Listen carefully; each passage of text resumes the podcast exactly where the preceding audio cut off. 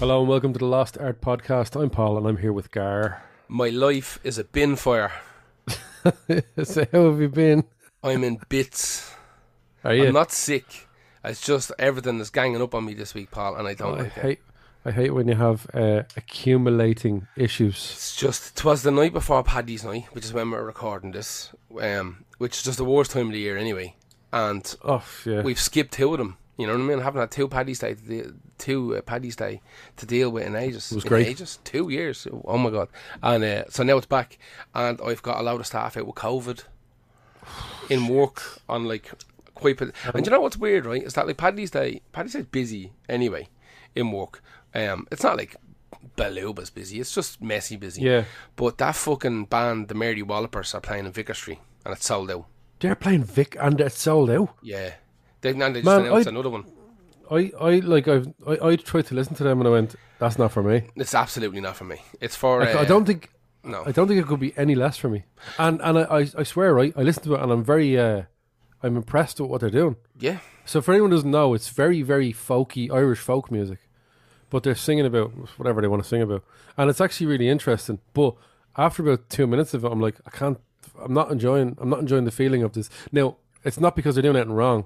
It's just I, it's very hard. Stick them on yourself, Mary Wallopers, and you realise you might either go, Oh, get this. This Yeah. is great. And and I hope that you do. But for me I'm like I don't know what it is. Yeah, I think like I know a lot of people going to it, and they're all just good time people. They're not necessarily. Yeah, a good time band. yeah, they're not necessarily music people. They're just it's a good night out. You know what I mean? Uh, that's perfectly fine. That's just. Hmm. I, do you know what they are? A band I wish I could like, and they're another band I wish I could like are coming up in this podcast. But they are. I listen to them and go, oh man, I get that. Do you know? I listened to Lankum or whatever like that, and I didn't like them at first, but then they really, really grew on me. So it's like the opposite. Maybe the Mary Wallopers will will, uh, will grow on me, but I doubt it, but they're playing in uh, Vicar Street tomorrow. Um, so yeah, I'm gonna get lifted, absolutely lifted over. I, and I'm down staff and the whole nine yards, and then I've got two different two takes. it's going to be very difficult for It's you to gonna get be it's gonna be a swing. I can't. Oh, I've got one person who's able to jump in, but they're not able to get in until like ten o'clock at night. You know what I mean? Um, yeah, yeah, That's it's when- shit show. the- Then on top of that, I've got two different two takes. Um, That's horrible. I That's fucked me back up today, lifting kegs. Um, what else wrong with me? My back is bollocks. My head is still sore. Uh, my two-year headache is still there. I have to go and get a brain scan. Did I tell you?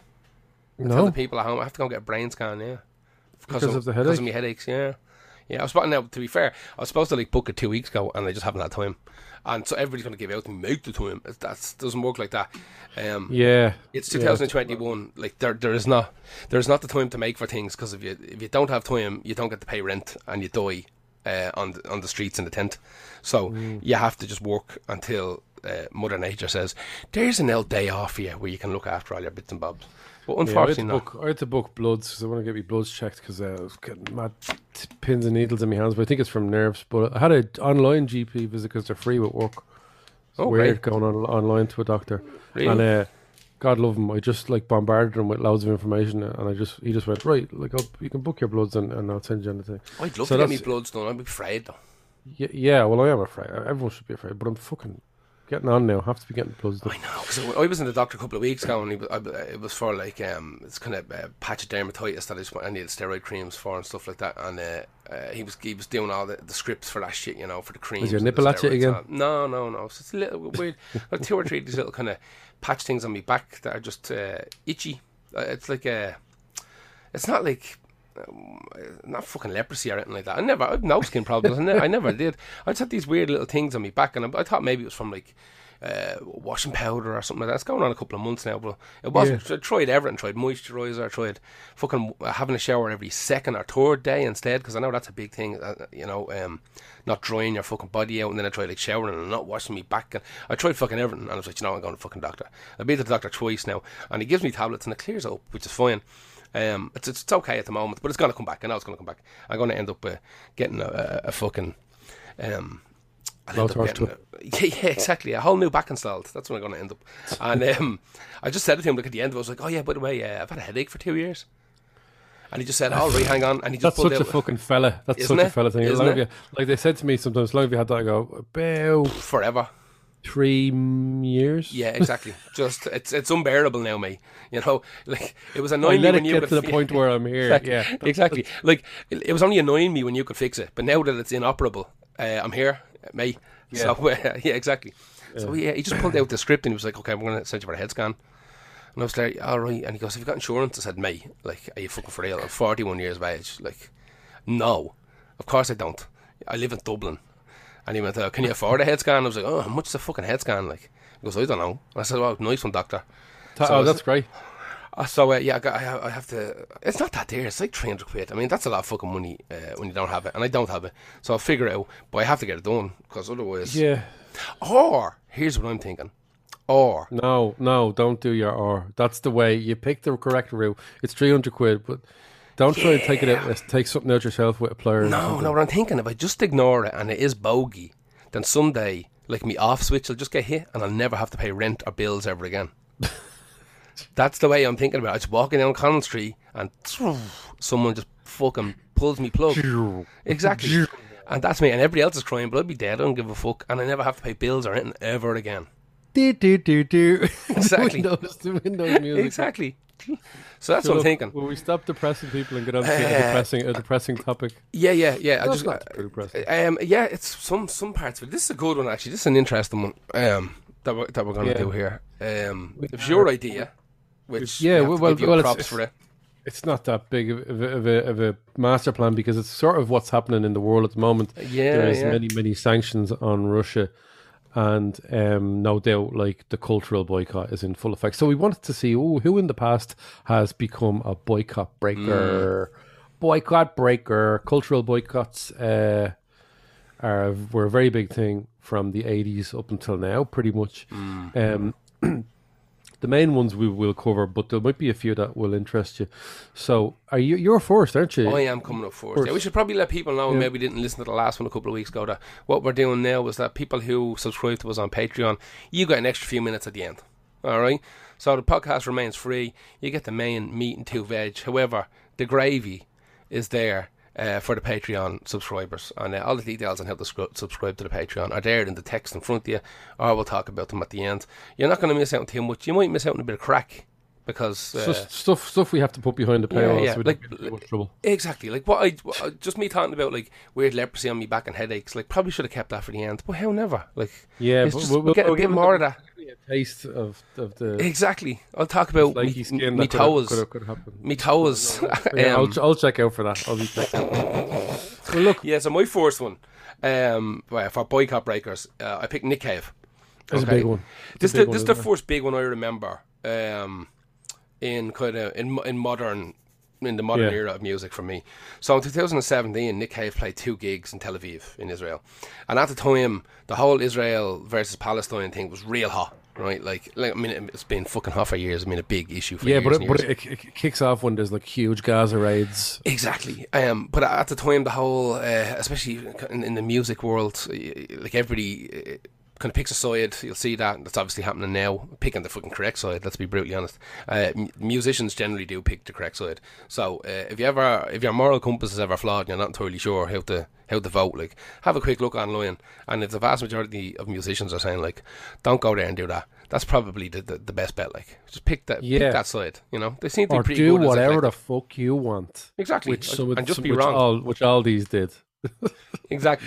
And just pick your own side of history and and the dollar because the dollar from these places is big. It's, It's bigger than serious. dollar. Yeah, it's serious. Serious money. because because they're they're they're you're getting better money because you are reinstating some of the cultural goodness to a country that has been uh, in the papers.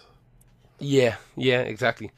Um, so Nick basically there was a whole big thing saying you know free Palestine, um, basically culturally cut off Israel from kind of Western acts and all this kind of shit.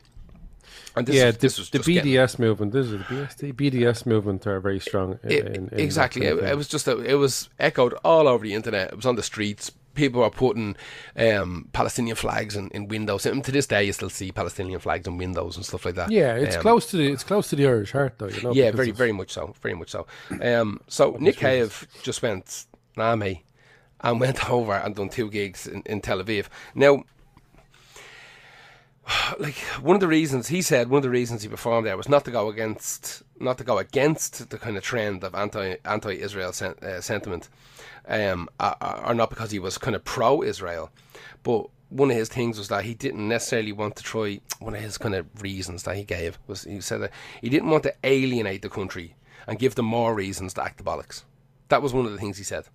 Some of these reasons they come out with uh, that we're going to cover in this podcast are very Scandalous, shaky. like they are fucking. Shaky. They are. They are They're, rough. they're they're on shaky ground. Yes, these they- these uh, a lot of them. A fucking lot of them. Um, so some of them said, are hilarious. Oh yeah, some of them but most of them are, are, f- are, are just garbage. Um, now he he himself uh, has done plenty of work for uh, Palestinian charities. Like he, he when, he was being Really? interviewed. Oh yeah, yeah. He, um, he was being interviewed, I think, by NME or one of those magazines, and he said like he personally had raised like one hundred and fifty thousand dollars uh, for a pro-Palestinian charity. Uh, pr- previous to playing these gigs in Israel, um, he said that musicians should go to Israel. Um, Israel. Jesus, I'm very tired. I'm very tired. Didn't like Um, the way Susie in the Boundary says it. yeah. there.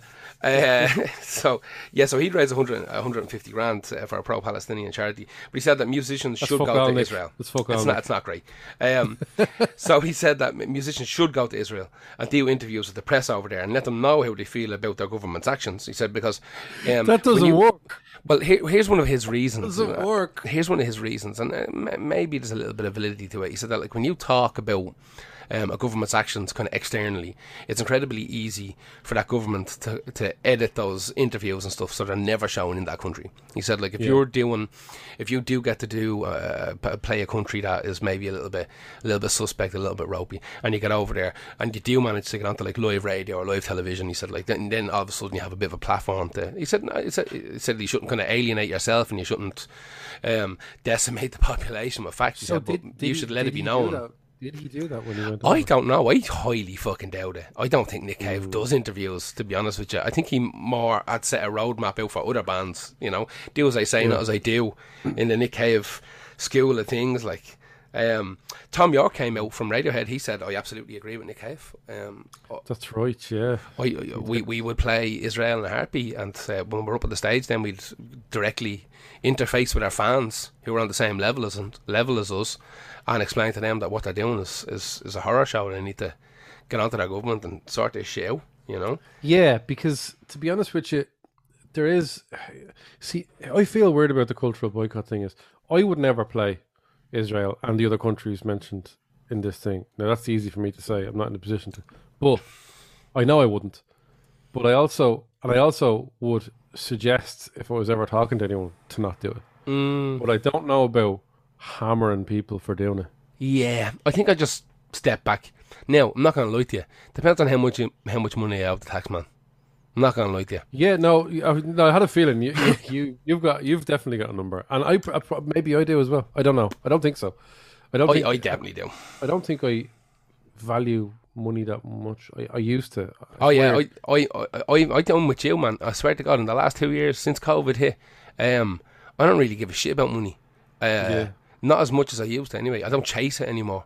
Uh, it, it's either I know, going I to happen or it's I not. need it, and I, I'll chase it when I need it, and I have to, do pay bills and stuff. I will Exactly, always do that. exactly. Like the, the bottom line is like I'm not at the detriment of myself. I'm not going to put my well-being or health or fucking circumstances under threat by just saying like, I'm not going Yeah. to work today. But I'm also not going to be like I'm working 364 days a year and taking one day off. I'm not doing that anymore because I've done that my whole life and I'm still broke. So what's the fucking point? and you've got Yeah, I'm, I'm fucked. Fucked, man. I'm tw- whatever, 20 odd years out of retiring. And uh, the thoughts of doing another 20 years is just. Why did you say that? You know, just think about that. Imagine another 25 years of this, Helma. 24 years of this. Honest to God. Shocking. Uh, anyway, that was uh, Nick Cave and the Bad Seeds going to Tel Aviv and uh, just having none none of what the rest of the world was telling them. Like, none of it. Like, but Brian Eno, and I was like, what are you doing, Nick? And he said, shut up, you. What are you doing, Nick? Are you of all people? Yeah. yeah, Like, Waters and, and, and fucking Eno and all, they, they, they, they're mad anti fucking Israel. yeah. yeah. And, They're they're they're gonna come up in a They're bit. gonna come up They, a few uh, They are very they are very strong. and they're just sitting there pointing fingers at cunts going, like, you, listen, I know you've got. Here's the thing. Here's the thing, though, right? America directly funds Israel. One hundred percent. It's it's it's it's not far It's- off it's being not- an American not state. It's not a hidden thing. So, should people stop playing America as well? Realistically, by their own reckoning, they probably should. Uh, yeah, but how far? How far do you want to chase a rabbit down the hole? But that's what I'm saying. But but everyone's got their how far they will chase the rabbit down Yeah. the hole. Like Radiohead's and Nick Cave's is obviously different to Roger Waters, but Roger course. Waters will play America. Oh yeah, yeah. It's, uh, we only play in the Orkney Islands once a year uh, when the dolphins swim by. Like Play Ireland. That's the only place that that's Fuck playing Ireland. pure, pure and clean. Play and playing, Vic, playing Vicar Street, uh, playing Vicar Street, uh, uh, like when when Gar needs to. When I'm not working, play there when I'm not working. Uh, preferably when I when I have COVID. I hope I get another dose now because I got a dose when there was nothing else on, and, and uh, ev- nobody even missed me. Everybody else gets a do- gets a dose when fucking like next week. There's um. White You'll, see me when I'm not there. yeah Oh, White lawyers, um, Blind Boy, and Set to Wardruna. lose My life or lose my life. They're a great band. Who else is Wardruna? Wardruna. You know? Uh, I like the music of Wardruna. Don't think I could deal with their fans. I couldn't stand there looking at them people. I'd want a little box around me with a hole in it, direct pointed directly at the stage. I couldn't. I couldn't look around me. I'd walk straight out. I fucking hate Viking people. I hate Viking people. I hate them more than I hate hippies and crystal rubbing bitches. And I hate I fucking skinheads. But I fucking hate Viking people, man. I fucking You don't hate, hate them as much as you don't hate them more than Crusties.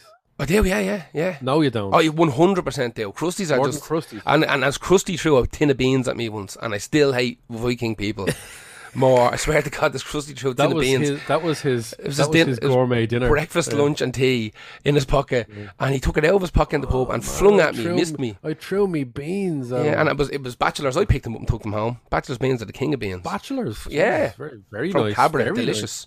Um, fuck Heinz beans. But anyway, yeah, fuck, I hate Viking people, man. I hate they all have little runes on them. None of them can read them.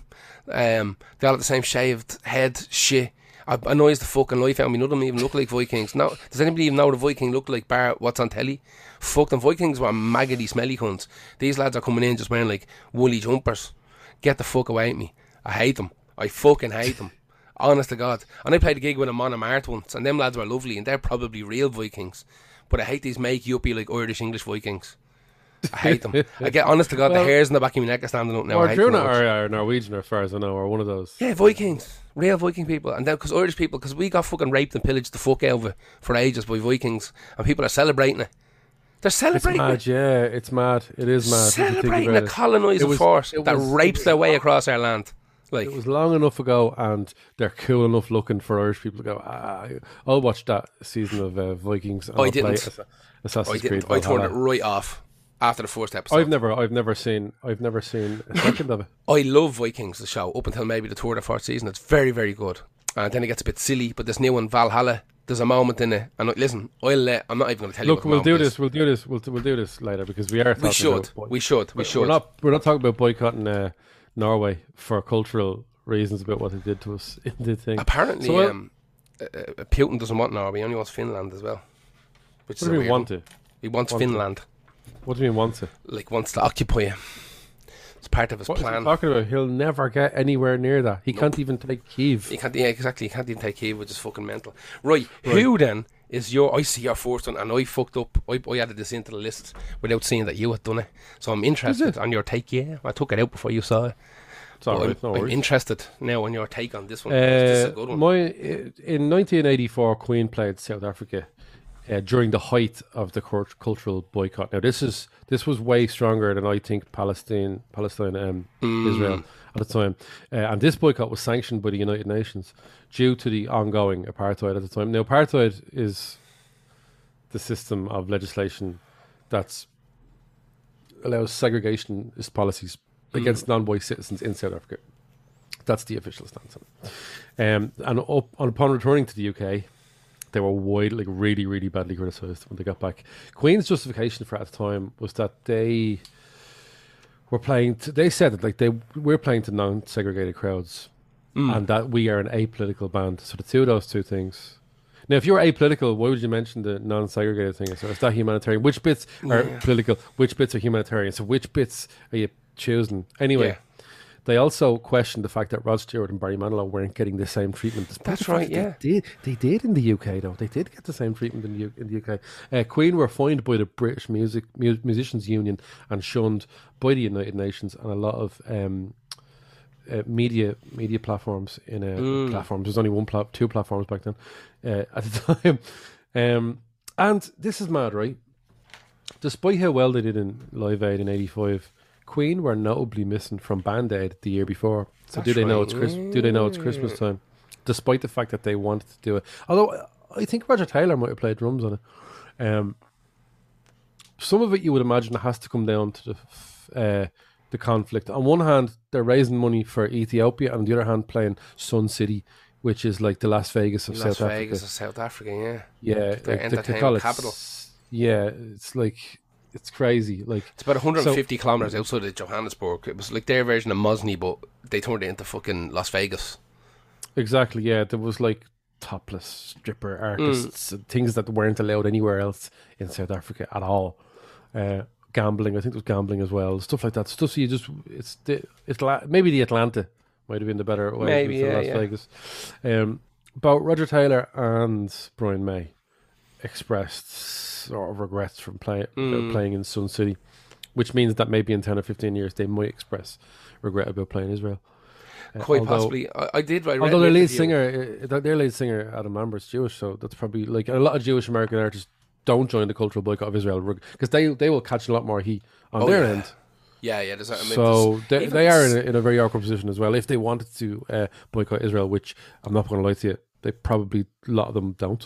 Yeah, I- they definitely don't. Um, I know uh, Seth Rogen, the, the the actor, came out there like in the last month or two saying that like it's only recently that he's learned about like the the horrific fucking war crimes that Israel has committed against Palestine. He said like God, when he- recently. Yeah, like my my, my Hollywood doppelganger. Um, he he fucking um yeah he said that like when he was in school it was all very very kind of pro Israel super and especially uh, as, as, yeah, as, sure. as well, a Jewish American Americans don't even learn their own thing. Oh, sorry, as a Jewish American, what did you say? as a, as a Jewish American like he was taught that kind of it, it was the the promised land like he just assumed that it had, it had always been there like he didn't know that like Yeah. it was it was given to them like and there was other people there you know Yeah. that kind of shit he said he's only learned that in the last will so he's well not not kind of um violently anti-Israelis. like uh, we we need to teach people that this is um Well, fair th- th- there's a there's a whole different side to this here like this is fucking crazy like people do not understand what's going on over there they really don't you know The song that I picked, uh, I Want It All, strangely was adopted a few years after they played as an anti-apartheid song. really Very strange. Some of the other artists who played Sun City Resort during apartheid were. So this is mad. The Beach Boys, Linda Ronstadt, Liza Minnelli, Frank Sinatra, Status Quo, uh, and a couple of others that we'll get to. Um, they were put on the United Nations blacklists along with the Irish artists, which I found today Hmm. that were on it. Joe Dolan, Foster and Allen, wow Phil Coulter. wow Bono and the members of U2, not only, to be fair to them, observed and uh, observed the boycott, they appeared on the track Sun City, which is a Yeah. diss track against the offending artists who played in South Africa during the apartheid. Now, Sun City, we ain't going to play Sun City. Little banger, to be honest. it I like a little it. banger it's too long but it's a Um, little little beautiful It's seven minutes long. It's like think about all on the people who have to. Everyone has to. So, I so I'll actually- get onto all the. I'll get onto the list of the people who are do on the list um, there I have it open will. Um, so the song was composed by Steve Van Zandt of Bruce Springsteen and the East Street Band fame, and he's also Silvio on The Sopranos. Yeah. You'd know the guy. Um, the track took aim at artists that had not culturally observed or observed the cultural boycott, and featured a much better list uh, than the artists that played in Sun Yes. City. So, so this is not only on the right side of history for me. I'd also prefer to a listen to these and be a part of this Yep. super group. So DJ Kool Herc, Grandmaster Flash, Bob Dylan, Pat Benatar, Herbie Hancock, Ringo Starr, Lou Reed, Run DMC, Peter Gabriel, Bob Geldof, of course, Eddie Kendricks of the Temptations. He wasn't tempted to play Sun City. Darlene Love, Bobby Womack, Bruce Springsteen, Miles Davis, Afrika Bambaataa, Kurtis Blow, the Fat Boys, Jackson Browne, Daryl Hannah, Pete, Peter Wolf, uh, Bono, obviously, George Clinton, Keith Richards, Ronnie Wood, Bonnie Raitt, Hall & Oates, Jimmy Cliff, Big Youth, Michael Monroe from Hanoi Rocks, Peter Garr from Midnight Oil. You'd expect that one. Uh, Gil Scott Heron and Joey Ramone, as well as a huge list of absolutely incredible players that I, I couldn't Steve, list Steve them. Bators from, from Dead Boys and all played uh, was on that Oh song. yeah, yeah, yeah. It was yeah. fucking I saw great. his Gil Scott Heron, there, like Yeah. Gil. Scott Heron, Gil Scott Heron ha- had gigs booked in uh, Tel Aviv that he then cancelled not too long ago. So I'm trying to find people that went against these and then played Yeah. uh, Israel in the last say ten years. And not- I don't think there's Joey Ramone definitely did. Yeah, probably. Yeah. He, he's on that Springsteen and the well. Springsteen and the E Street Band actually didn't play South Africa till 2014. That's miles, yeah. miles later. Um, Paul Simon was in Hot Water in 1985 because he had the record Graceland using African musicians right. On sessions in Johannesburg and he in New York, in New York as well. So he um he didn't join the song even though he was invited because he knew he had that album coming Yeah. out. he knew he had that album coming out, and he he said to be fair, this shows about African culture. I, I find it weird that he was in hot water, but I, I kind of get it as well. Um, I, I remembered I passed the picket when I was eighteen, not really knowing what was happening.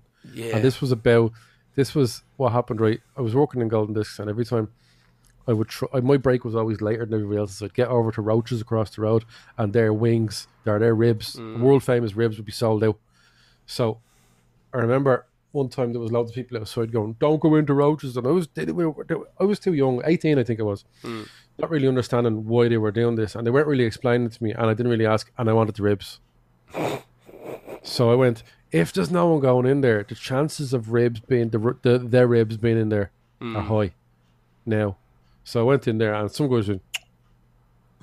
That's all I remember. And then I went back in. They hadn't got the ribs. Came out and I, I told like the guys I was working with, like, "Ah, you scab." And I was like, "What?" They're like, "You scab." You went to the routers. Like, What's this? They're like, "They're not getting paid properly." And I went, "Oh, I didn't know any of that." Yeah, I thought they were just pissed off by shite. I thought they were pissed off by how shite routers is. Yeah. I remember like- Rogers used to have a great toilet, a great public toilet on like the second floor. It was like the only one I mm-hmm. knew. If you were in town and you were bursting for a slash, you could run in there, have it. And it turned out that the guards used to used to be in there all the time because there was lads railing each other in, in there all the time. It was like a mad cruising spot. Is that why it was like you you frequented it? No, I found out afterwards, I still would have went like whatever. Disappointing. Yeah, Just Get hit on, feel good, you know. feel good for the day. exactly. Someone wants me, especially at that age. Um, apparently Motley Crue were in the video for uh, Sunset. Yeah, Motley Crue played like the, the they did a live gig afterwards Yeah. with loads of loads of people. Motley Crue were part of that as well. So, uh, as soon as Hanoi Rocks are part of it, you know they'll be part of it as well. I'm I've fucking been listening to loads of Motley Crue after watching that Pam and Tommy. Motley Crue right? great, great Uh, yeah, it's uh, loads of great stuff. I don't even even that uh, that that fucking whatever Generation Swine album. I was listening to that the other day. I mean, it's terrible, but it's there's some alright. all right stuff in it. yeah, it's grand. It sounds That- quite that- good that- actually. Pam and Tommy was alright as well. It was the last. I, th- I think there, there should have been one more episode. I felt like they squeezed too much of that last been. episode. I think there, sh- think there should have been one or two less episodes overall though. Yeah, maybe. Yeah, I just feel like so yeah, maybe yeah, they yeah. definitely, they did. You're, right- you're right. They did. They did kind of just a cold, lot in that cold, last one. cold cocked you at the end. Like Yeah, but just of, all of a sudden the it's end. Wait, over." wait, wrap wrap it up. But Yeah, and then loads of bleeding text for you to read at the end, which I don't mind. You know, a little wrap up. But like they could have done some of that in the show. You know, it's weird. yeah, And they could have shown look, that- what they look like. that was Queen. Um, Quinn. you like the you like the pictures at the end where they show what they look like in real life. You know what they look like. I love all that. I love you know all that what shit. they look like. Yeah, no, but I want to Anyway. see what Rand and all looks like. You know. Oh yeah, yeah, yeah, yeah. Fair. Um, Seth Rogen, we just mentioned him. So um, that's uh, Queen playing Sun City uh, as long as as well as a host of others, and and the artist that didn't Hmm. and sang about not doing it. Who's your next boycott Uh, breaker? my next is Boycott kind of kind breaker. of kind of a, a reverse a reverse boycott. Um, in a way, Oh yeah, no. Well, technically it is. Technically Yeah. it is. I saw this. This was an interesting one. this is very good. This is one of uh, one of the kind of all time weird fucking stories of, of music. I I think, and it's uh, it's something that one hundred percent they're going to make a Pam and Tommy TV show out of. They just have to. It sounds amazing. Um, it's Wham, fucking Wham. Uh, they went to China. So, in order to kind of make sense of this, we need to. I need to give you like exactly one, two, three, five lions on the Chinese um, cultural revolution. Right. right. So, 1966, China underwent. Uh, I can't even read them that word. China underwent a cultural revolution, and uh, basically they wanted to remove uh, as many vestiges of capitalism and old Chinese culture as possible. They were just going to start fresh again. Um, meant that they kicked out or killed tons of fucking intellectuals, people that they deemed to be troublemakers. They either imprisoned them locked them away, or they just disappeared, or they were given time to kind of leg it out. I'm glad it's not like that now. Yeah. Um, so it lasts around and about 10 years, right? 10, 11 years until Mao dies, okay? And then there's this weird kind of internal struggle of who's going to take over from Mel. And Yeah. they're all kind of kicking the shit out of each other, and there's a big kind of weird power play. And it takes about around and about nine, ten years after this big mashup of fucking kind of Chinese, old Chinese culture trying to get one foot back up the ladder in replacement to this kind of the, the, all, Yeah. uh, kind of Mao's um, Mao system that he's put in place. And by 1985, China is starting to think like, what if we're the giant country? We make loads of stuff, and we could make even more. So why don't we maybe open the door a tiny bit to the west? And let's see if we can't get a little bit of foreign investment going. Maybe some companies want to do some business with us, all this kind of shit. And they don't know how to do it. They haven't a clue. Now, around and about this time, Wham, who were, ma- were managed by a guy called uh, Simon Napier Bell, okay? Wham had kind of signed this deal with this manager. And the, George Michael had said to the manager, listen, I'm going to give you a year to make us like the biggest band on earth. We want to play every country on earth. It's just that simple. And uh, someone had made a joke about playing Was he caught in the roaches, Jax? he might have been. I think it was roaches that he got stung in, wasn't it? Yeah, definitely. Yeah, with a lot of ribs. Um, breaking the breaking the book from passing the picket like a scab. Yeah, exactly. Um, so Simon Napier Bell, who's their manager, he's here's this joke about uh, China, and he's like, "Shut about China! Like no one's ever going to play China." And George Michael's like, "You've got a year to get us into China," Yeah. and they're like, George Michael is, was an incredibly intelligent guy. "Oh Like, yeah, yeah. really He- just you had it the, the business the business side of things. Yeah, also apart from being like an unreal songwriter, but he really had the business side Yeah, of things sewn up. well. definitely. So that's that's him going. Yeah, get us in there. So um, Simon Napier Bell gets onto a mate of his and says, "Like, listen, do me a favor, will you? You have to like figure out how I can." How I can, uh, I think his mate has walked in like the foreign. There's a, there's a couple of instances of people talking to the, the English Foreign Affairs departments and stuff like that, and just kind of reaching out through government kind of strands to, to get a little bit of, a little, uh, get, get that get the hooks in.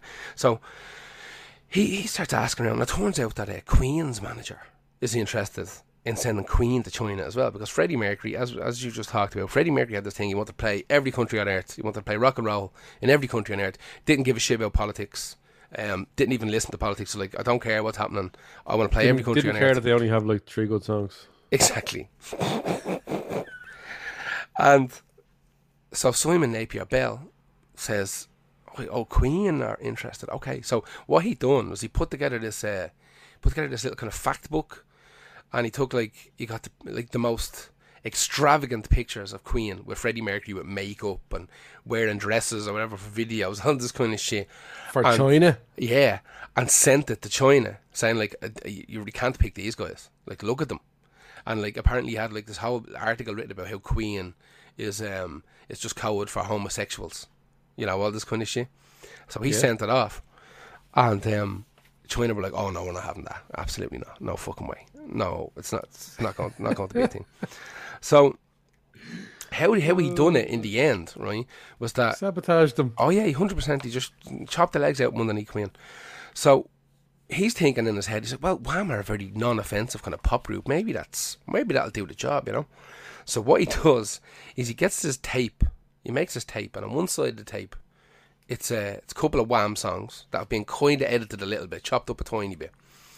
And then on the other side of the tape, he hears this like famous Chinese singer to cover Wham songs and sing them in Chinese, but with different lyrics, right? Right. So all the lyrics are being changed to like fucking uh, um, men and women are f- fighting for the cause. In the workshops, we will we will work our way to heaven or whatever, right? All this kind of shit. So and that gets sent to the Chinese government, and Chinese government Pretty are like, much the same as Wham, to be fair. pretty much. So Except instead of like social issues, there was like drinks by the, the pool. yeah, Same thing. exactly. So this your man Simon Bell sends this off to the Chinese government. They're like, "This is great. This will do the job, right?" So they book. They now book, you're talking. Yeah, so they booked him on this like a, a load of gigs. They they, rec- they made a documentary, but they followed Wham around to China doing all these gigs and in, in, in Finally, two straight boys we can put on the thing. finally. And uh, now it took fucking eighteen months of back and forward because the way the Chinese do business isn't isn't uh, straightforward. You have to meet people, have dinner with them, and not allowed to talk business. They'll shit Oh, over, yeah, yeah, exchanging gifts, and it's all very very. Uh, it's a, a, a weird kind of cultural. I like that aspect of the culture. Yeah. So do I. It's kind of it's kind of interesting. Don't Um, talk business straight off the bat. Exactly. So what happened was they sold uh, uh, tickets to twelve thousand people for one of these gigs, and the tickets were the equivalent of a, about a dollar seventy five, one dollar seventy five cents, and everybody who bought a ticket was given a copy of this tape that had Wham on one side of it, and the Chinese covers on the other. I want one of them tapes. I know, yeah, I'd love all that. That's, that means there's twelve thousand of those tapes floating around somewhere. That's a lot, though, isn't it? That's a lot of tapes. Yeah, uh, ninety six television crews showed up um, because this is like super. Um, this is a big deal, like from all over the world. They showed up, um, and apparently, like dancing wasn't allowed. Like the Chinese police were there, and if they saw people dancing, they'd like pull them out and arrest them because like dancing was seen as like Gay. well, no, it's just bad. It's uh, But everything in China was like at that stage was like, that, do you know what? Like open homosexuality is probably such a mental concept to them that they probably didn't Yeah. think they had to worry, worry about it. they probably thought it was yeah Well, they exactly. didn't need to worry about so it. but You alien. know what I mean? For for their standards. Um, uh, George Michael's running around getting people to clap, and people have never clapped before. He said they don't know how to clap. They just slapping their hands together, and he thought like uh, he's looking at them, and he's clapping his hands. Do they know how to clap to Wham songs? Exactly. So apparently he's looking at them, and he thinks that every time he claps his hands, that they think he's telling them to clap their hands. So they start like following his instructions, like they think they're involved. So like every time he claps his hands just along with the music, they're like clap, clap, clap, clap, clap, and he's like, yeah, that's great. So they're like, oh, he likes it. So they start clapping again, and then eventually after like five or six songs, they kind of get into it, and then they start kind of bopping and boogieing because they see him dancing on stage, and uh, cops start pulling them out. Now George Michaels went on record and he said like the most nervous I've ever been before a gig. He said like I don't get nervous before gigs. It's just second nature to me. He said that was the most nervous I've ever been in my entire life. Twelve thousand people, everybody just sitting there looking like like statues because they don't know what to do. They've never seen a Western gig before, never. Um, I think ten years. It was about ten years for another gig happened. I think it was Roxette was the next gig. Ten years later. That's how long it took for them to kind of. They kind of they opened they opened up the gates a little bit and let start letting kind of Western culture permeate into this kind of new version of Chinese kind of um, kind of modern China that was happening at the time. Because they were bringing in so many American companies and European companies that were opening businesses and having stuff manufactured there and stuff. Like it just it, it, it was seeping in anyway. So I think Yeah. they thought well let's kind of control it. We'll bring the right groups in. We'll make sure it's all organised um, clean and it's uh, it's not going to disrupt kind of the working week and all this kind of shit so uh, yeah as I said kind of a reverse China blocked out everything for like almost 20 years. They were not having any of it. And it took a wham. A self cultural boycott of Yeah. Western Western influence. Exactly. It took a wham to break the walls down. Wham. Imagine. Wham. Anyway, that was wham. I I don't even know what song I picked. Who cares? Who cares? Uh, I can't even see it. Club Tropicana. Why not? Why not? Why not? Just why not? Uh, Who is your next one? My next one is Elton John, who is Mm. South Africa and Israel. Ooh. Not a fuck given by Elton John. Um, despite requests from the BDS movement, other artists and some of his fans, the money in South Africa was too good, and the money in Israel too good. Loves the money, loves performing, under the guise of I'm not political. This is just what I do. I'll go everywhere around the country. Yeah, that's grand. Look, whatever.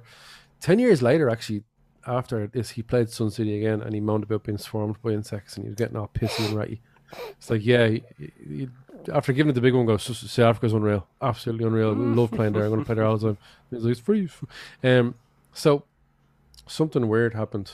Um, this was about Israel in 2010, I think. Mm.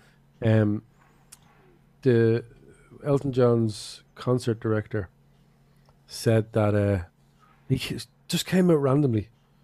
Uh, Sully Weiss, I think it is, or something like that. Weiss. I don't know if it's male or female or, or Mm. indifferent to it, but um, Was going to call them Weiss from now on because I can't. I don't understand their first name.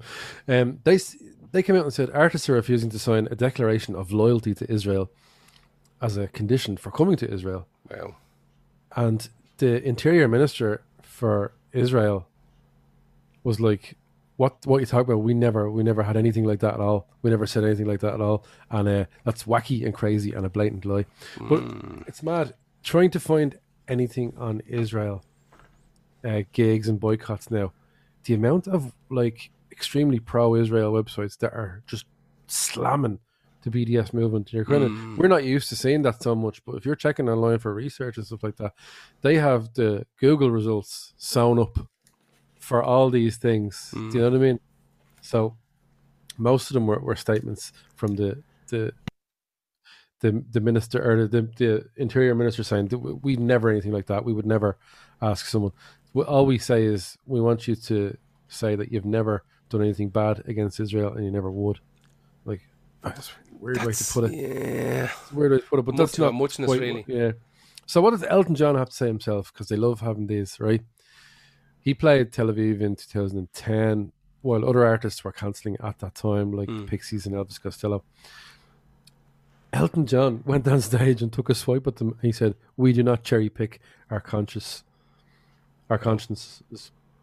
Um, before he launched into Crocodile Rock, uh, he said after the gig, I was approached by different groups and political bodies who asked me not to come here. I refused. I do what I think, and I have many friends who support Israel. So, Elton John himself recently called a boycott for Dolce and Gabbana I've seen that, because yeah. of because of their shy comments denouncing gay couples adopting. Which, Mm.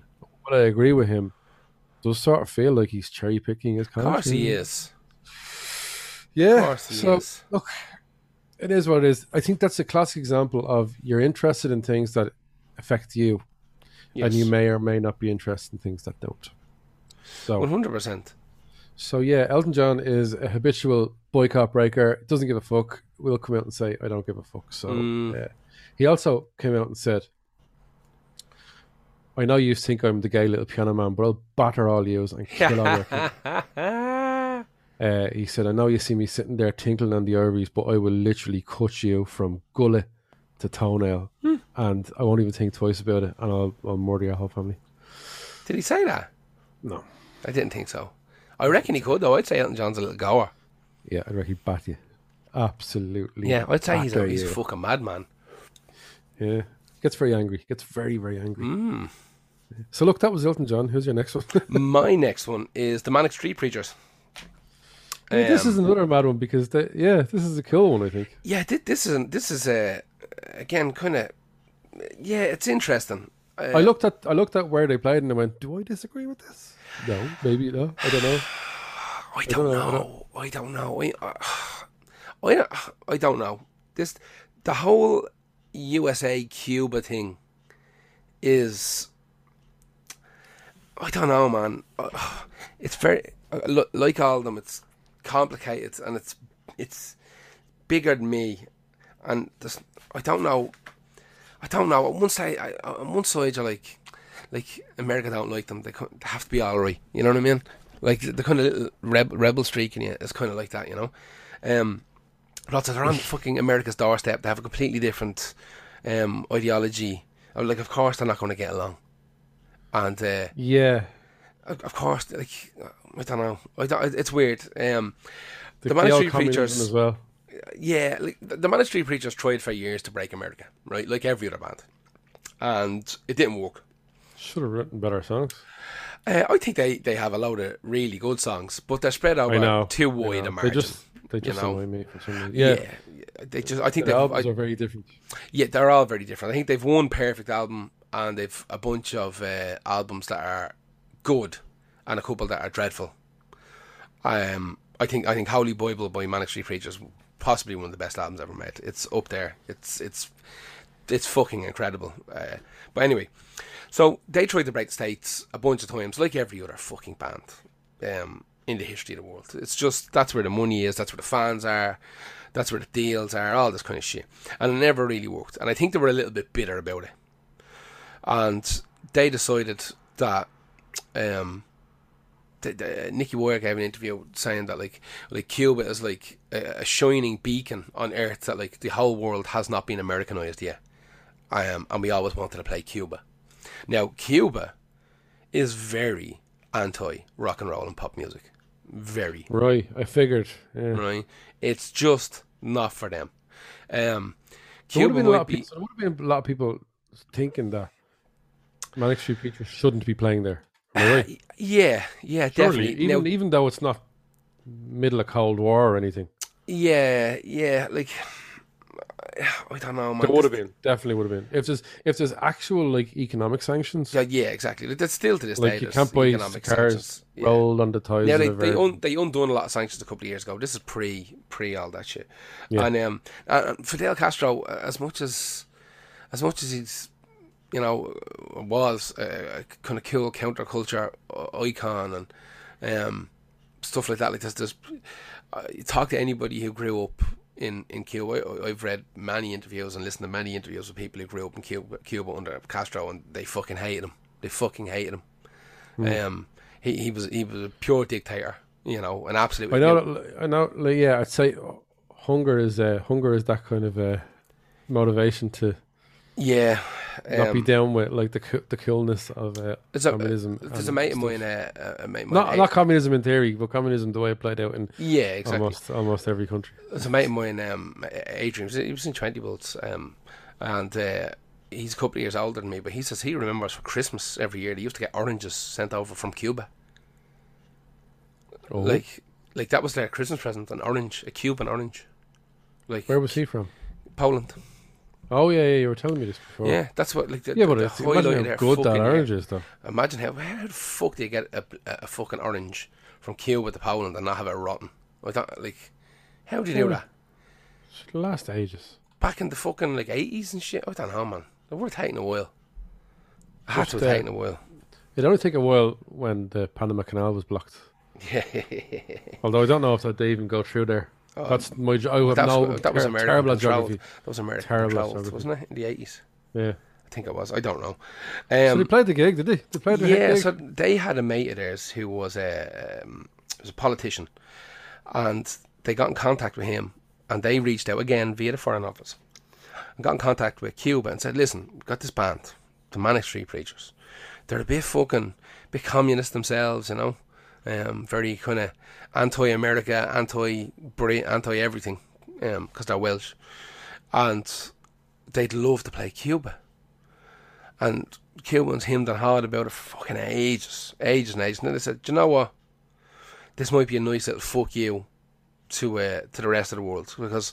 Um, the economic uh, economic embargo against Cuba had been going on for fucking so long that yeah, like no one was allowed to play Cuba to be to begin with. No, one, like people weren't even really allowed to visit there. You had to get special state sponsorship for special reasons to go to Cuba, and vice versa. And uh, they figured it out. They'd done it. So they they played in this hall um, called the Karl Marx Theatre, and uh, it was attended by Jesus, how many people went? Five thousand people. Uh, the tickets cost twenty cent, and Fidel Castro himself actually went which is mad. Now apparently, yeah, Jesus. he went. Now apparently, in order to play the gig, the band had to sit down with Fidel. Like Fidel was like, "I want to, I want to meet these, meet these boys. I want to talk Check to them. them out." And this Sum is before they went on stage. Like this isn't like a week yeah. a week earlier. So before they're due to go on stage, like the boys are backstage and Fidel Castro sitting there, and like pretty much they uh, Cuba had only really allowed kind of Cuban music and Cuban instruments to be used in Cuba. You know, like you, there was no rock and roll, no pop, nothing like that played on the radios. exactly. All that fucking Buena Vista social, social club stuff. And, Dexter, um, the Dexter team tune. Yeah, exactly. All that malarkey was getting played. So uh, they sat down with Fidel, and Fidel was asking them about you know, where they're from, what they do, blah blah blah. Before they went on stage, apparently there's a really cool, cool quote where um, I think Nicky turns around to Fidel and he says, "Oh, I'm sorry about you know how loud this is going to be. You know, rock and roll band's going to be very loud." And Fidel turned around and he said, "Is it as loud as war?" And the boys just went, "All right, that's fucking weird." And they ran out on stage. And uh, I mean, what what did they expect him to say? He has to say cool shit like that. exactly, exactly, Cool, Um, badass movie quote thing. exactly. Yeah. Um, it's weird now. Apparently, in the years, as loud as a Welsh mine? He should have just kept it going, kept it going, kept one up upping him the whole time. Is it as loud as uh, a Swansea tenor? No, no. a Swansea tenor. Now, apparently, Billy Joel, Tenor, not like a tenor. Billy Joel, and um, Kris Kristofferson had played Cuba on the sly. Just Ooh. before this, like they went over by themselves and done kind of solo gigs, and I was there, little like In, in little moustaches incognito in the yeah, back of a yeah, bar. exactly. Um, but- Played it, mate. Played it though. Exactly. Um, but this is like the first kind of rock and roll gig to be held in fucking uh, like tw- 20, 25 years, something like that, in Cuba. So, um, yeah, there's again another fucking um, boycott breaker, the Manic Street Preachers. Yeah. As I said, I I, th- I think they done it out of spite because America didn't really accept them. I really do. Like, I think if they were huge in America, They don't seem that kind of band, but yeah. Well, yeah. Well, here's the thing: if they had got, bi- yeah, huge in America, they wouldn't have done Cuba because it would have, it would have rubbed people the wrong way. But we could be wrong. I don't know. I just, I just have, I just have a feeling that uh, they were like, "Fuck America!" Like, like even that reason was like, Cuba is the last vestige of, uh, you know, proof that the world doesn't have to be Americanized. We're gonna go and play there, which is, I don't know, it's fucking weird. I don't know. Yeah. I just get the feeling that it's just a bit of a fuck you. More Look, so they're still a rock band, and it's still a wanky move. They're not delivering aid. Exactly. Yeah. Yeah. They got paid in in oranges. They, which they sold to the Polish. Yeah. Exactly. Yeah. Anyway, that was the Manic Street Preachers. Uh, who is your next one? My next one is Laibach. Hmm. And I'm not sure if this is a cultural boycott or not, but it would be if this thing happened more often, which it didn't, because they played North Korea. Mm. So I think it was they completely will always get away with it because everyone went, yeah. I mean, we haven't thought about boycotting it because mostly people aren't allowed to play there on their end, and mostly people don't choose to play there on the other end. Why would you? So, but uh, these are the first foreign band to play the quite fascist North Korea, and they are quite famous for having fascist aesthetics Oh, okay. because they are a Slovenian industrial neo folk dark wave Oh, band. suspect as fuck.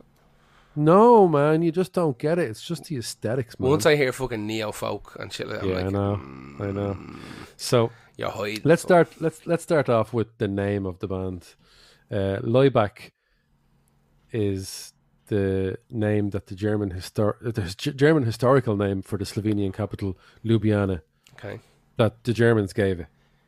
So they straight off the bat, you're a Slovenian band and you're calling yourself that. Although I don't know, if it's not quite the same, but it's like the Dublin band calling themselves the Pale. Not really, not it's like that, but but but, Yeah. But way know. bigger and way more of a big deal. Mm. Um, they are famous for using iconography with elements from totalitarianism, nationalism, and militarism. One of the biggest influences, to be honest, on Rammstein and how Rammstein sound. Really? Rammstein sound. Oh God, you listen to any Laibach song, you're like, oh, so that's uh, so these guys sing in German a lot of times. Sometimes they'll sing in Slovenian, sometimes they'll sing in English, but they. Yeah, the huge amount of how Rammstein sound they, they got it from these guys. They started in the eighties. Um, this is take this is an interesting take on it. Instead of trying to reword it, like I'm just gonna read what uh, the website, the conversation had a very hard hitting piece that sums up a, a lot how a lot of time how we feel about this. Hmm. They said extreme noise, sirens, horns, smoke bombs orally assaulted the audience, accompanied by film footage of German atrocities, Yeah, Nazi yeah, mass yeah, rallies, and the partisan resistance and socialist propaganda. The band's performances effectively restaged the relationship between the individual and total, the totalitarian regime, but they provided no explanation for this contradictory image, leaving the audience members to interpret it for themselves. Yeah, isn't that that's the bit that gets me? Yeah. I don't need I don't need me hand held with everything, but without context, a cynic like me would be left thinking they have boners for Hitler. Oh, listen, and you know why? Because they do. 'Cause they Because all them fucking bands do. They hide behind the whole concept of like, like you just said, like we're just putting it out there, man. It's up to you to decide how you how you take it and use it. Well, no, like you're the source I'm- for this. You know, I'm sure their supporters see them visit visit North Korea as more of an ambiguous, hilarious cage rattling thing. I i'd say their fan, I'd say their fans like to think that they're on the good side of an in joke that us normies don't get. Imagine the money you would have to spend, right? Just just think of it from like a purely kind of fiscal point of view. The money it would take to get like visas and flights and all sorts of shit to go and play in a country that's so oppressed that I don't think you can even own a fucking guitar. They probably never even heard fucking music before. Do you know what I mean? No. And if they did, it was their national fucking anthem, you know, or a song that Speaking of national anthems, Laibach Yeah. did an album of national other countries' national anthems, including on the same album, England and uh, Germany and Israel, which is fucking weird. So the song I picked is called Israel, which is has lyr- despite the fact that they've got like uh, German uh, aesthetics from Yeah. the forties, let's say. Uh, they they sing the the Israel national anthem, sort of like one of the songs. I think it's adapted a folk song or like that. As long as deep in the heart the Jewish soul still yearns, and forward to the east to Zion, and I still looks. Our hope will not be lost. The hope of two thousand years to be free nation in our own homeland, the land of Zion and Jerusalem. So they're singing that as well. I, they're just the ultimate edge lords. They're the Yeah, prime movers edge- of the edge lords, mu- musical yeah. edge lords. stupid what shit. annoys- I just th- that dressing up crack, like like it's the equivalent of dressing up as like Jimmy Savile with an Ian Watkins haircut and Isn't like it? Gary G- Gary Glitter's jumpsuit, and then giving people no clue as to what you're trying to actually say, and just go. uh, uh, What do you think it is? uh, well, how about I just take the skin of it, right? I just take it at like surface level, and I see that you're absolute fucking goons that shouldn't be given a platform. But, how about like, that?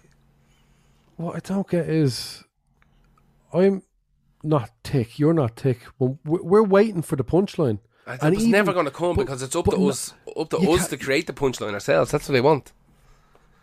That's the But pain of it. Need, we don't need them to even exist for that, the, or the punchline to already be in our heads. Exactly, we know it's bogey. We know why would you it's have to? so what are you why doing? would you have to remind us? Like, do you remember bogey you stuff? like it. Here's loads of bogey stuff in musical form. You know Like what I mean? we, like like some lads that we know. If you're gonna dress up in women's clothes, just say, "Yeah, I like doing it." Not you're not making a joke about it. You Don't just be like doing that. Just That's do what it. You like to do. Just do it. We'll don't- have fucking Don't great crack. pretend there's some sort of weird edgy joke in it. Exactly. Yeah, we'll have great. It's, crack. it's f- Look- silly. Uh, North Korea, and like, if anyone went, they were probably all government spies. You know what I mean? But that's the thing. Like they, they made a documentary about this. I might watch it. Um, uh, if ever, it's called Liberation Day. It's, it was out in two thousand six. If ever I feel like I, I want to watch a mediocre band play to a forced crowd, Yeah. which is what it which is what it would have been in, in This is a- Pyongyang. this is I'd imagine country- a lot a of people just turn. A lot of people turn up and then having to listen. Did you know what the album that they did that they played in this was? Mm. Covers of stuff like "The Sound of Music." Get the song "The Sound of Music." Actually, do you know what? I listened to their version of it today, and I was like, "That's not even that bad." Yeah, well, I'm But sure then it gets then it gets then it gets really bad. Then it Uh, gets really bad. I'm sure And the cover the, the cover is the lead singer with a load of little uh, children around them in North Korean military uniforms. So clearly they're trying to but you know what it is? They want to be controversial, but they don't have the wherewithal to make a good joke. Yeah. So they just throw enough muck at the wall to people go, Oh, you don't get it. I'm like, no man, you didn't make the joke. You didn't or you didn't even make the concept. You didn't make the concept at all. It's like watching Stewart Lee if he was having a stroke. He'd be coming out with all this mad shit, but it wouldn't tie up together in the brilliant ways that he does it. He'd just leave it there.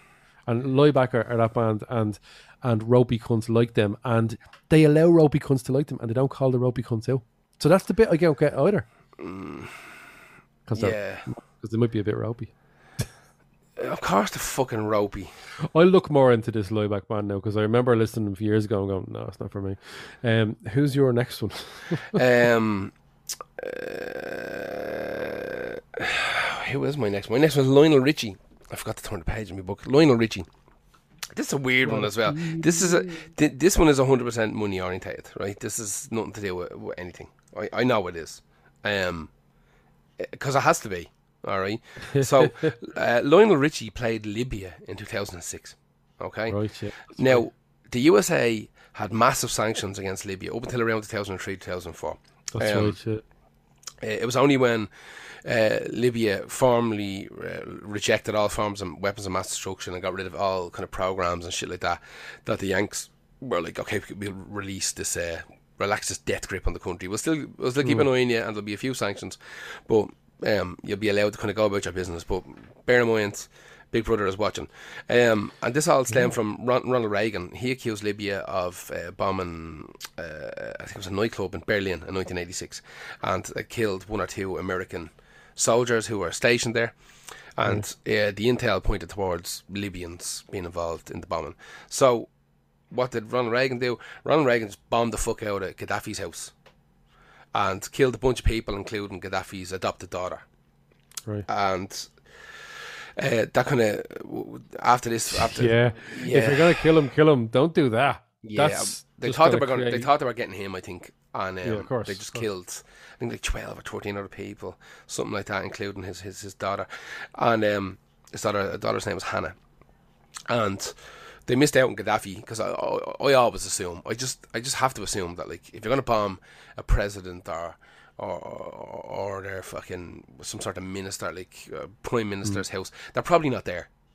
I just always No, assume. they, they, uh, they launched those bombs from England. Did they? There you go. Yep. Fucking Jesus Christ! That might lead on to other points you have about this guy. Um, yeah, a, a little bit. Um, so in 2006, Lionel Richie was contacted by Libya. Right, and Libya were like trying. I, I'd been spent fucking ages trying to figure out how to readjust their um kind of uh, outward face for the rest of the world.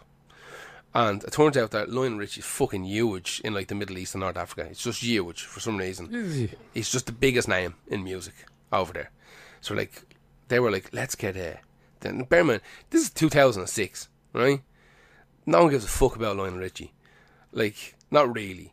The Western world, like, you come and play a gig and people will go, but no one get, no one's giving a fuck about anything Lionel Richie has released since fucking probably Yeah, like that, that's what happened to a lot of Sun City. A lot of these people were struggling at Yeah. the time. Like it, it's just was it wasn't a fucking thing. So he gets invited to play.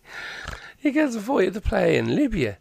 He gets over there, and it turns out it's a it's this thing called Hannah Peace Day, and the gig is essentially in the bombed out house, and it's like That his, that, his That- that- the oh, Yanks blew up, right?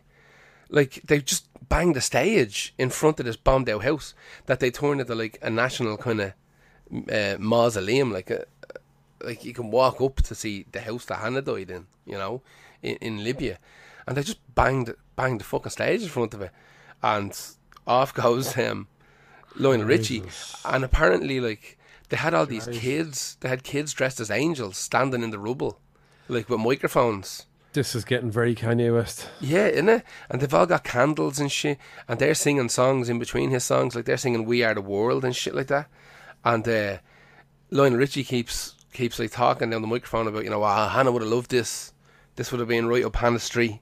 And uh, apparently, there was it was only like Libyan diplomats and military officers that were at it as well. Like it wasn't really a public thing.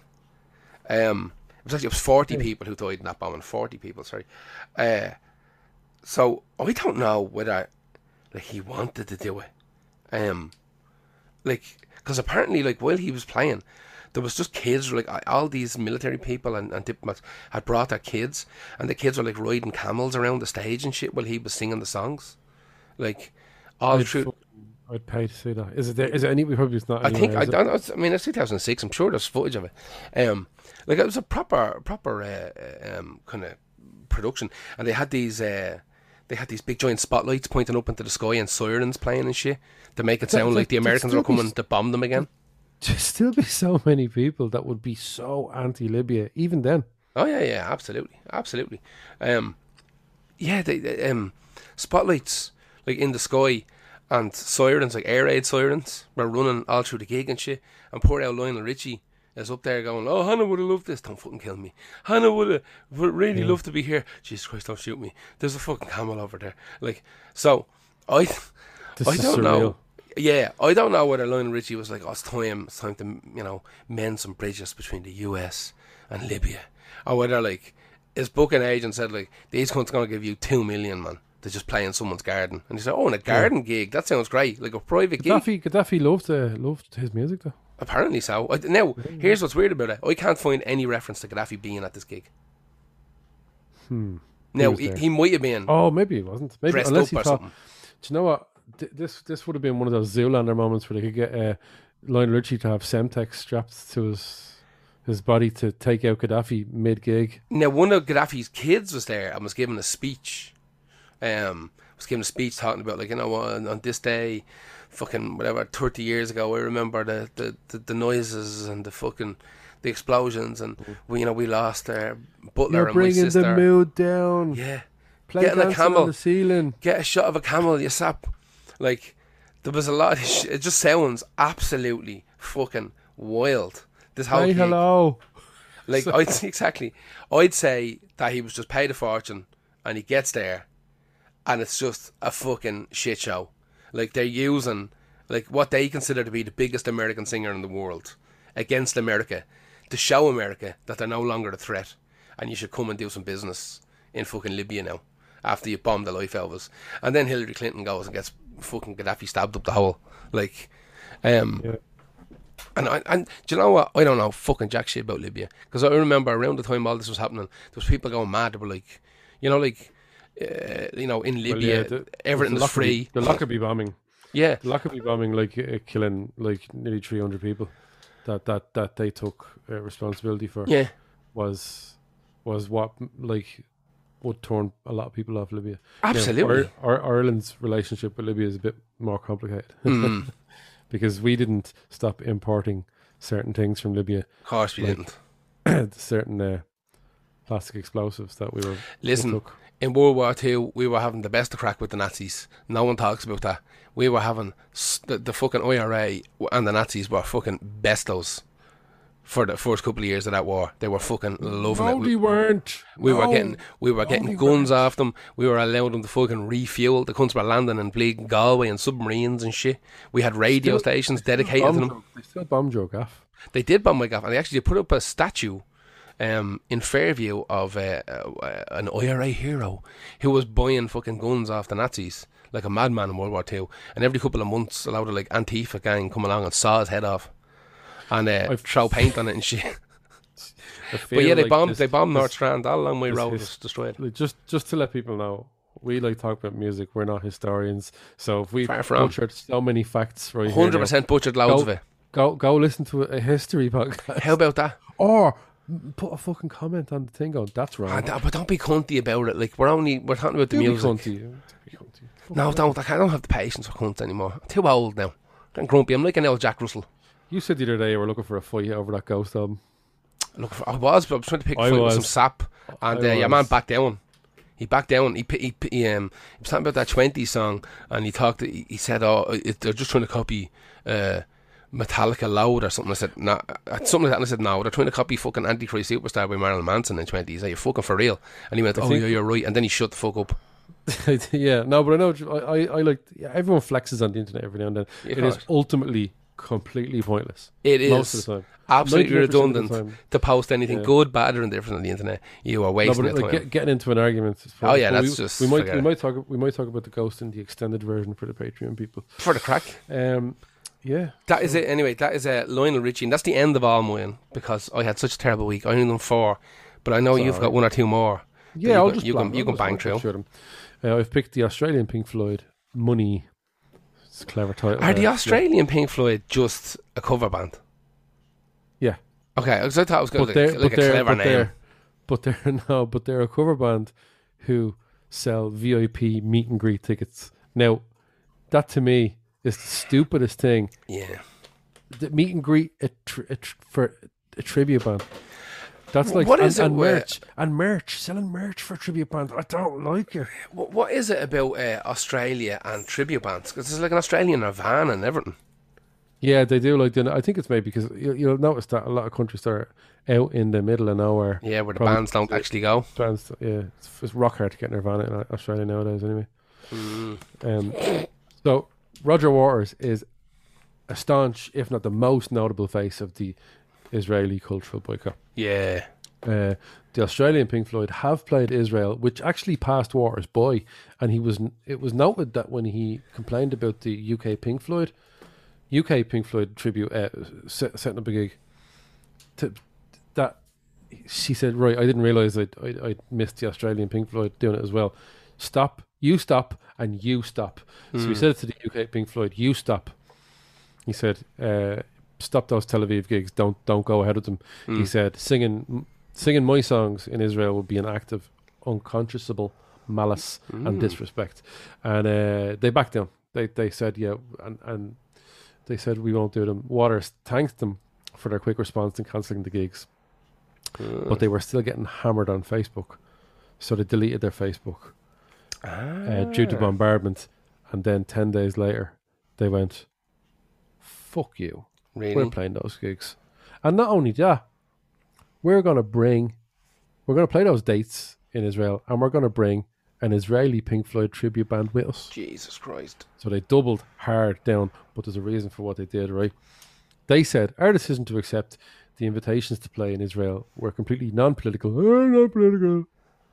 So, so I'm clear. So I'm fine. And neither endorse citizens nor criticizes anyone's political views in this situation. It's, the, the splinters up their hole from the fence on this one. Mm. Now, like, like I, I, I don't really care about, but I don't slag bands for doing it. I don't. I really don't. Don't mm. care. They they went on and said we deeply regret the upset caused by all this. It was far from our intention to stir it all up in anger and hatred when the opposite was what we intended. We just want to play other people's songs. Yeah, was though? Uh, in hindsight, it was very naive to think that our motives would be not be misunderstood and misrepresented. They then said the profits from the gigs, the tour, will be go will go to the charity UNICEF. Okay. Now, if you're donating your profits to charity after getting a telling off, are you not sort of looking for absolution? Absolutely. You're looking for the fucking the green flag to go. So, so then you do think there's something sort of fucky with what you're doing. Yeah, I mean, it has to be. Otherwise, you'd stand by it and go, no, Yeah. Like, eh, like if Yeah. you're if you're in a covers band, right, or a tribute band, or whatever the fuck they are, I don't, still to this day I don't truly understand. I, I think tribute band that do the whole stage act and a covers band just play the songs, but whatever. A co- no, a cover band is usually a band that covers more than one artist. Oh, a, okay, a tribute, tribute a tribute act Just usually one act. one. Ah, okay, Yeah. all right, okay. So you're in this tribute act, the fucking Australian Pink Floyd show, whatever, right? And your fucking your gods that you've been emulating for a career are Yeah. absolutely against playing in a particular part of the world. Like Now, bear in mind that, like, that that either I think Australian Pink Floyd either own or are leasing genuine stage setups from Pink Floyd's like wow, gigs. it's a lot. so I think that I think that came into it as well. Either Mm. like Waters threatened to take someone up. I think I read something like that. that's fucking um, weird as fuck.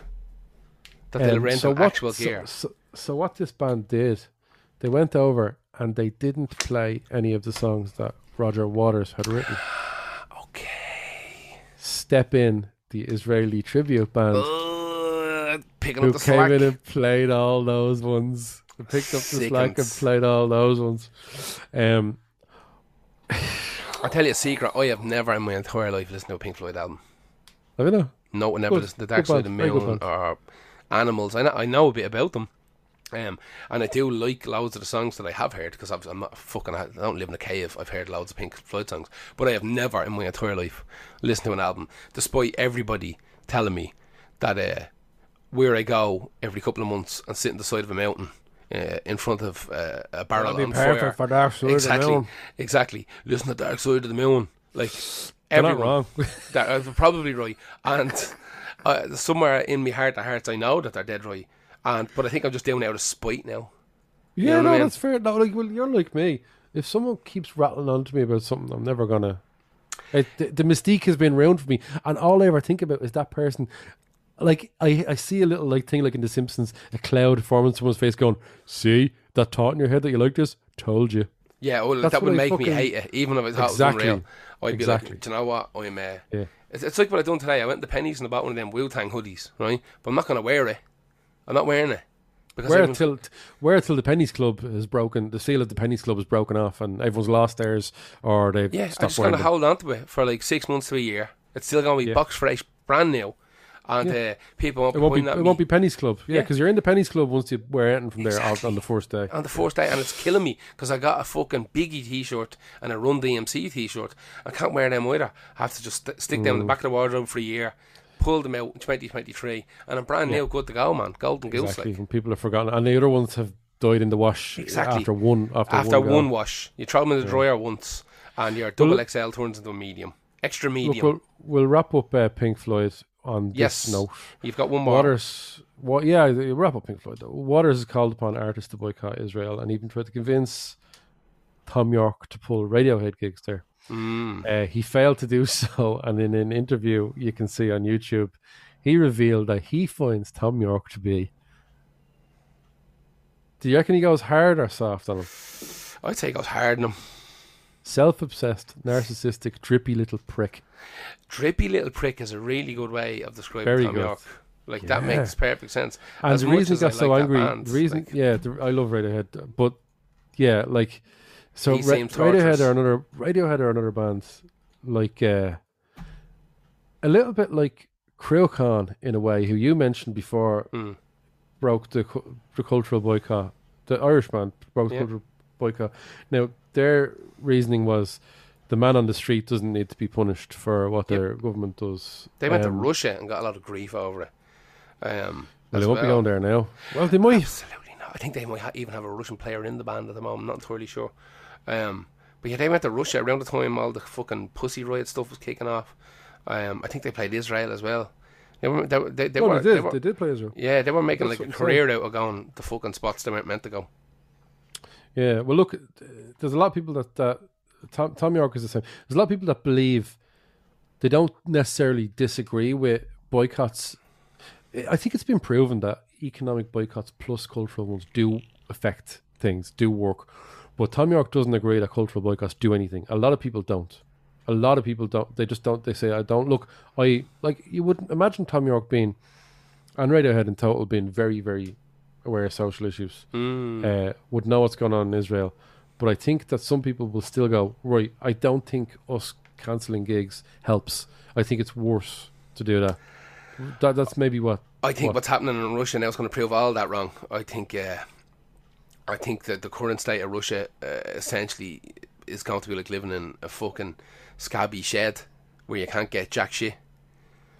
Yeah, th- those sanctions are hefty. They they're getting brutal, and there's more and more coming every day. And, and the fact, heftier and the- heftier. Even the- the, even the stuff with Chelsea Football Club. Is, oh yeah, Jesus but like the fact of the matter is, for the last good fucking thirty years, the, the Russia has been so so westernized, um, like so westernized. Like it's still proudly fucking Russian, but they have no problem with yeah, but since 1990, they got McDonald's and had Billy Joel playing there. Do you know what I mean? Like, yeah. exactly Metallica doing fucking one of the biggest gigs ever there. All this kind of there's a Yeah. lot of stuff Yeah. that has happened in Russia where you can now experience Western stuff in an Eastern state.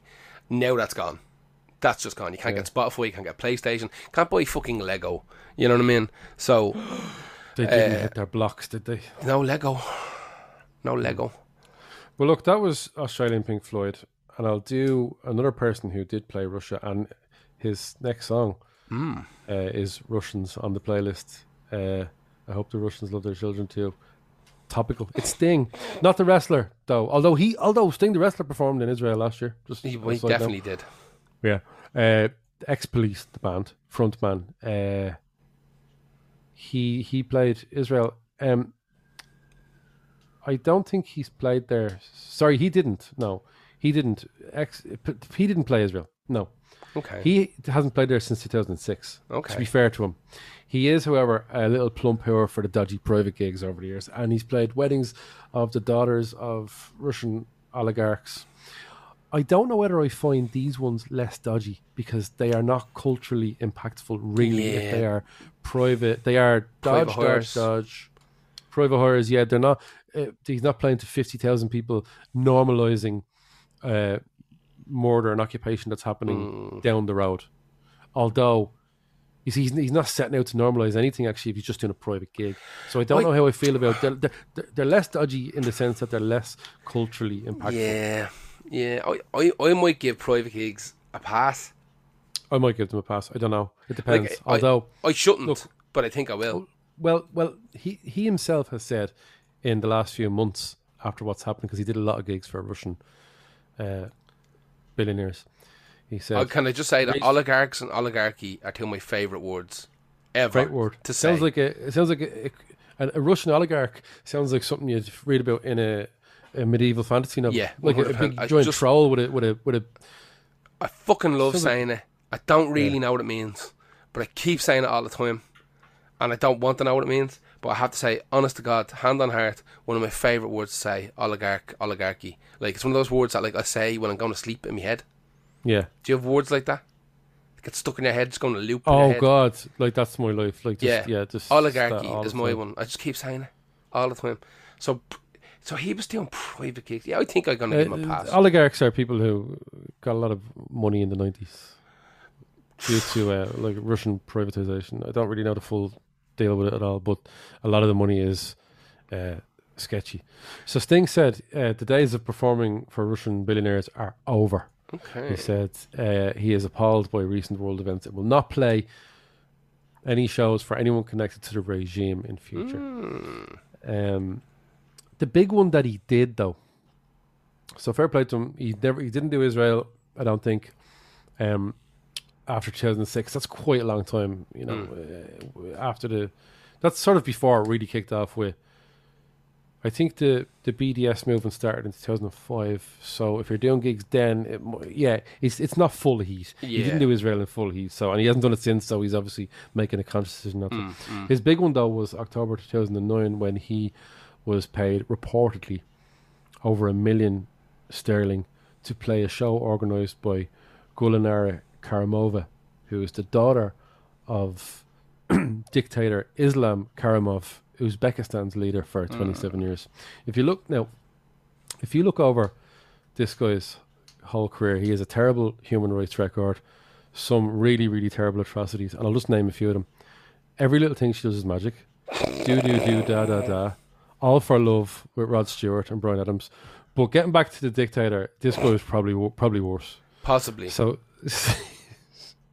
Sting has like a decent reputation for social issues. Hmm. So he was sort of targeted then. People wanted answers. So he said, Look, I played Uzbekistan a few months ago. The concert was organized by the president's daughter and I believe sponsored by UNICEF. Hmm. I am aware of the Uzbek president's appalling reputation in the field of human rights as well as the environment. I made the decision to play there in spite of that. Oof. I have come to believe that cultural boycotts are not only pointless gestures, they are counterproductive, where mm. prescribed states are further robbed of the open commerce of ideas and art that as a result become even more closed, paranoid, and insular. That's the mm. best of all reasonings I've heard, mm. and I not necessarily don't necessarily agree with him. Yeah, but, but it's, it's thought- less thought out. garbage because he's Yeah. because he's a clever cunt. To Oh yeah, yes, yeah, be honest. yeah. And it And takes him he- six days to come, Six days to come, seven if he's uh, really concentrating. and he's floating when he's doing it. Yeah. That's a, that song Russian. We, we used that before on uh, the Cold War episode. Another That's historical right. butchery that we fucking hammed through. Oof. We butchered. Don't get any of your really- facts from us. People really liked that episode, though. I think people want people want uh, alternative facts that we alternative facts. Oh, Well, you can prove anything with facts. we do all our own research. We do, yeah. You know, We do do. your own as well. So that was our boycott breakers. I hope you enjoyed it. Yes. Uh, Uh, thanks for thanks for Especially my little us. sting joke about the atrocities at the end there. In there. And yeah, uh, thanks for joining us here for Boycott Breakers. As we said, uh, our Patreon people they get an extra little bit at the end. Uh, if you're not listening on the Patreon, if you're listening on Spotify or Apple or whatever. Uh, I don't even know how people listen to podcasts anymore. I assume it's all just Spotify, uh, which we're obviously going to talk about in They just the, uh, absorb them from the electrons in the air. Pretty much, we're going to talk about Spotify's uh, boycotting that's happening now as well in the in in, in, the extra bit on, on Patreon. So uh, yeah. if you if you like uh, want to support us and you like what we do, you got the Patreon.com forward slash Lost Hour Podcast. It's cheap. It's a couple of quid a month. Uh, you don't have to stay stay signed up for a month uh, or sorry for like a year. You can jump on for a month or two and then jump off, whatever, or you can keep supporting us. Uh, we need it because hosting shit's expensive. I was saying to you, so I've got all these like. Uh, like the, the live stream videos from like the Bazoozoos and stuff like that that I've done, and the, the even the Tony Hawk's nights and shit, and I have them all recorded on video, but they're all like six, seven gigs, and the only place you can put those on YouTube, which is going to just delete them because there's music on them. So Yeah. like I I have to try and get them up on Vimeo. Vimeo, Vimeo wants like like twenty five quid a month. Yeah, For you to put- Vimeo. Do you know what I mean? Like you can pay a fiver a month, but you can only upload five gigs a week or something, something weird, something stupid. Like, and then I went, I signed up to all these mad ropey websites yesterday. I'm fully gonna get hacked, right? All these mad weird video hosting websites yesterday, and they all oh. have paywalls to upload. Like, Right. how would you, how are you, how are you gonna like, create a community of people going and looking at videos if there's nobody putting videos up because you're charging them to put videos up? Doesn't make any fucking sense. Well, that's why the Patreon it does help, and, and we are trying to give people a bit more than they had before. You know, we did. Yes. Full, we were doing full episodes for Patreon. Uh, Yes. but we Um, felt felt that like the ideas it was hard to come up with ideas that were just for Patreon. So this is a better option. Just This is a much better option having like, extended director's cut fucking lost art. So, So- so, what we're going to do is yeah. we're going to leave you bog standard people alone. Can't call them that. Well, they're bog standard's fine. Apparently fine. They're not like fucking peons, you know. They're not peasants. They're just normal people, bog standard people. Um. So we're going to leave yous be, and we shall uh, talk to you again in a couple of weeks whenever we get time. When this uh, crazy rush is out for me and, and crazy rush is out for Helmet, we get some time together and we'll get uh, another juicy episode together for you. And we'll talk to you again in a couple of weeks. Thank you very much.